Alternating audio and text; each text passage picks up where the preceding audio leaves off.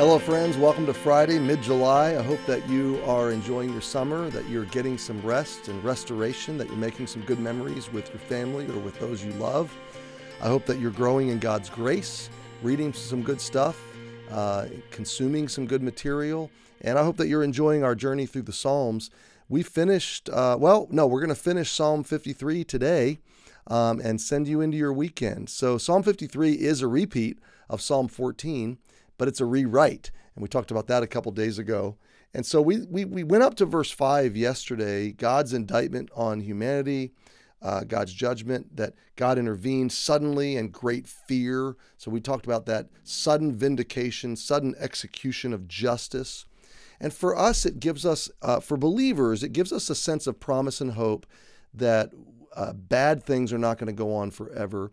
And it gives us a sense of urgency um, in declaring the gospel message while we have time. Some call this the age of grace. Okay, we have a moment of mercy right now where the arms of God are open. God has not come and brought down the hammer and final judgment and justice.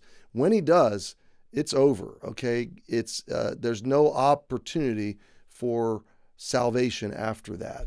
So God is long suffering and patient, and He's giving the world the entire world an opportunity to receive His grace, to understand His love. And He's put us here in this place, in this time. He sent us to be agents of grace, to be voices and mouthpieces, to share with others um, what Jesus has done for us and the promise of God we hold on to. We do not hope or hold on to our own goodness. We hold on to His. We hold on to the promise that He's going to make things right, that He's going to rescue and save us. And we look forward to the day that He will, in a cataclysmic and in a comprehensive way, come back, sweep us up into His love, uh, judgment seat of Christ, marriage supper of the Lamb, forever and ever and ever with Jesus. And until that day, we anticipate it, we look forward to it. And that's what verse 6 of this psalm does. It's kind of a hearkening forward to Revelation 19 and 20 and the grand conclusion of all of the drama, the, the redemptive history of, of uh, God's plan for time and the ages. It all comes to a final end under the ruling reign and justice and judgment and love and grace of God. And so that's what the psalmist is declaring. Oh, a longing for, oh, that salva- the salvation of Israel. Now we know this.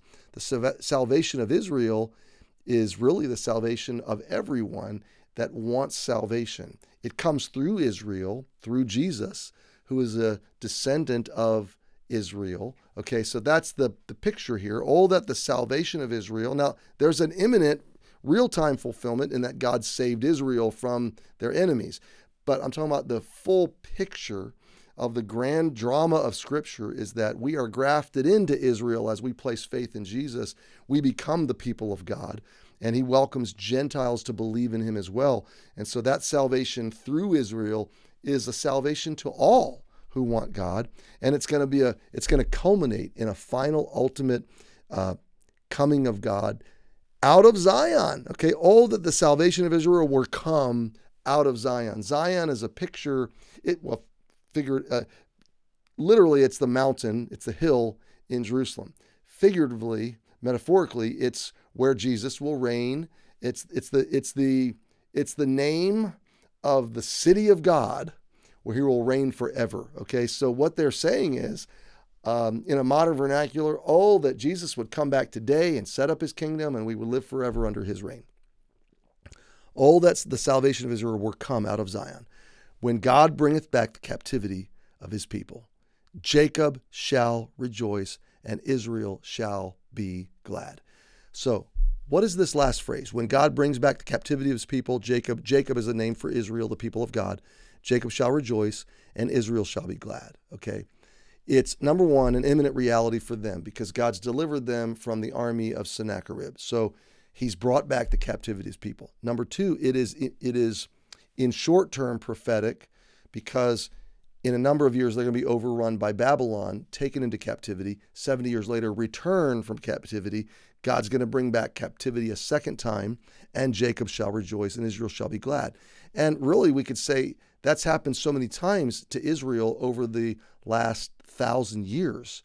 And now many Israelites are coming back to Jerusalem, to Israel, and it is a city, it is a it is a country of rejoicing. Go there with us, you'll see it.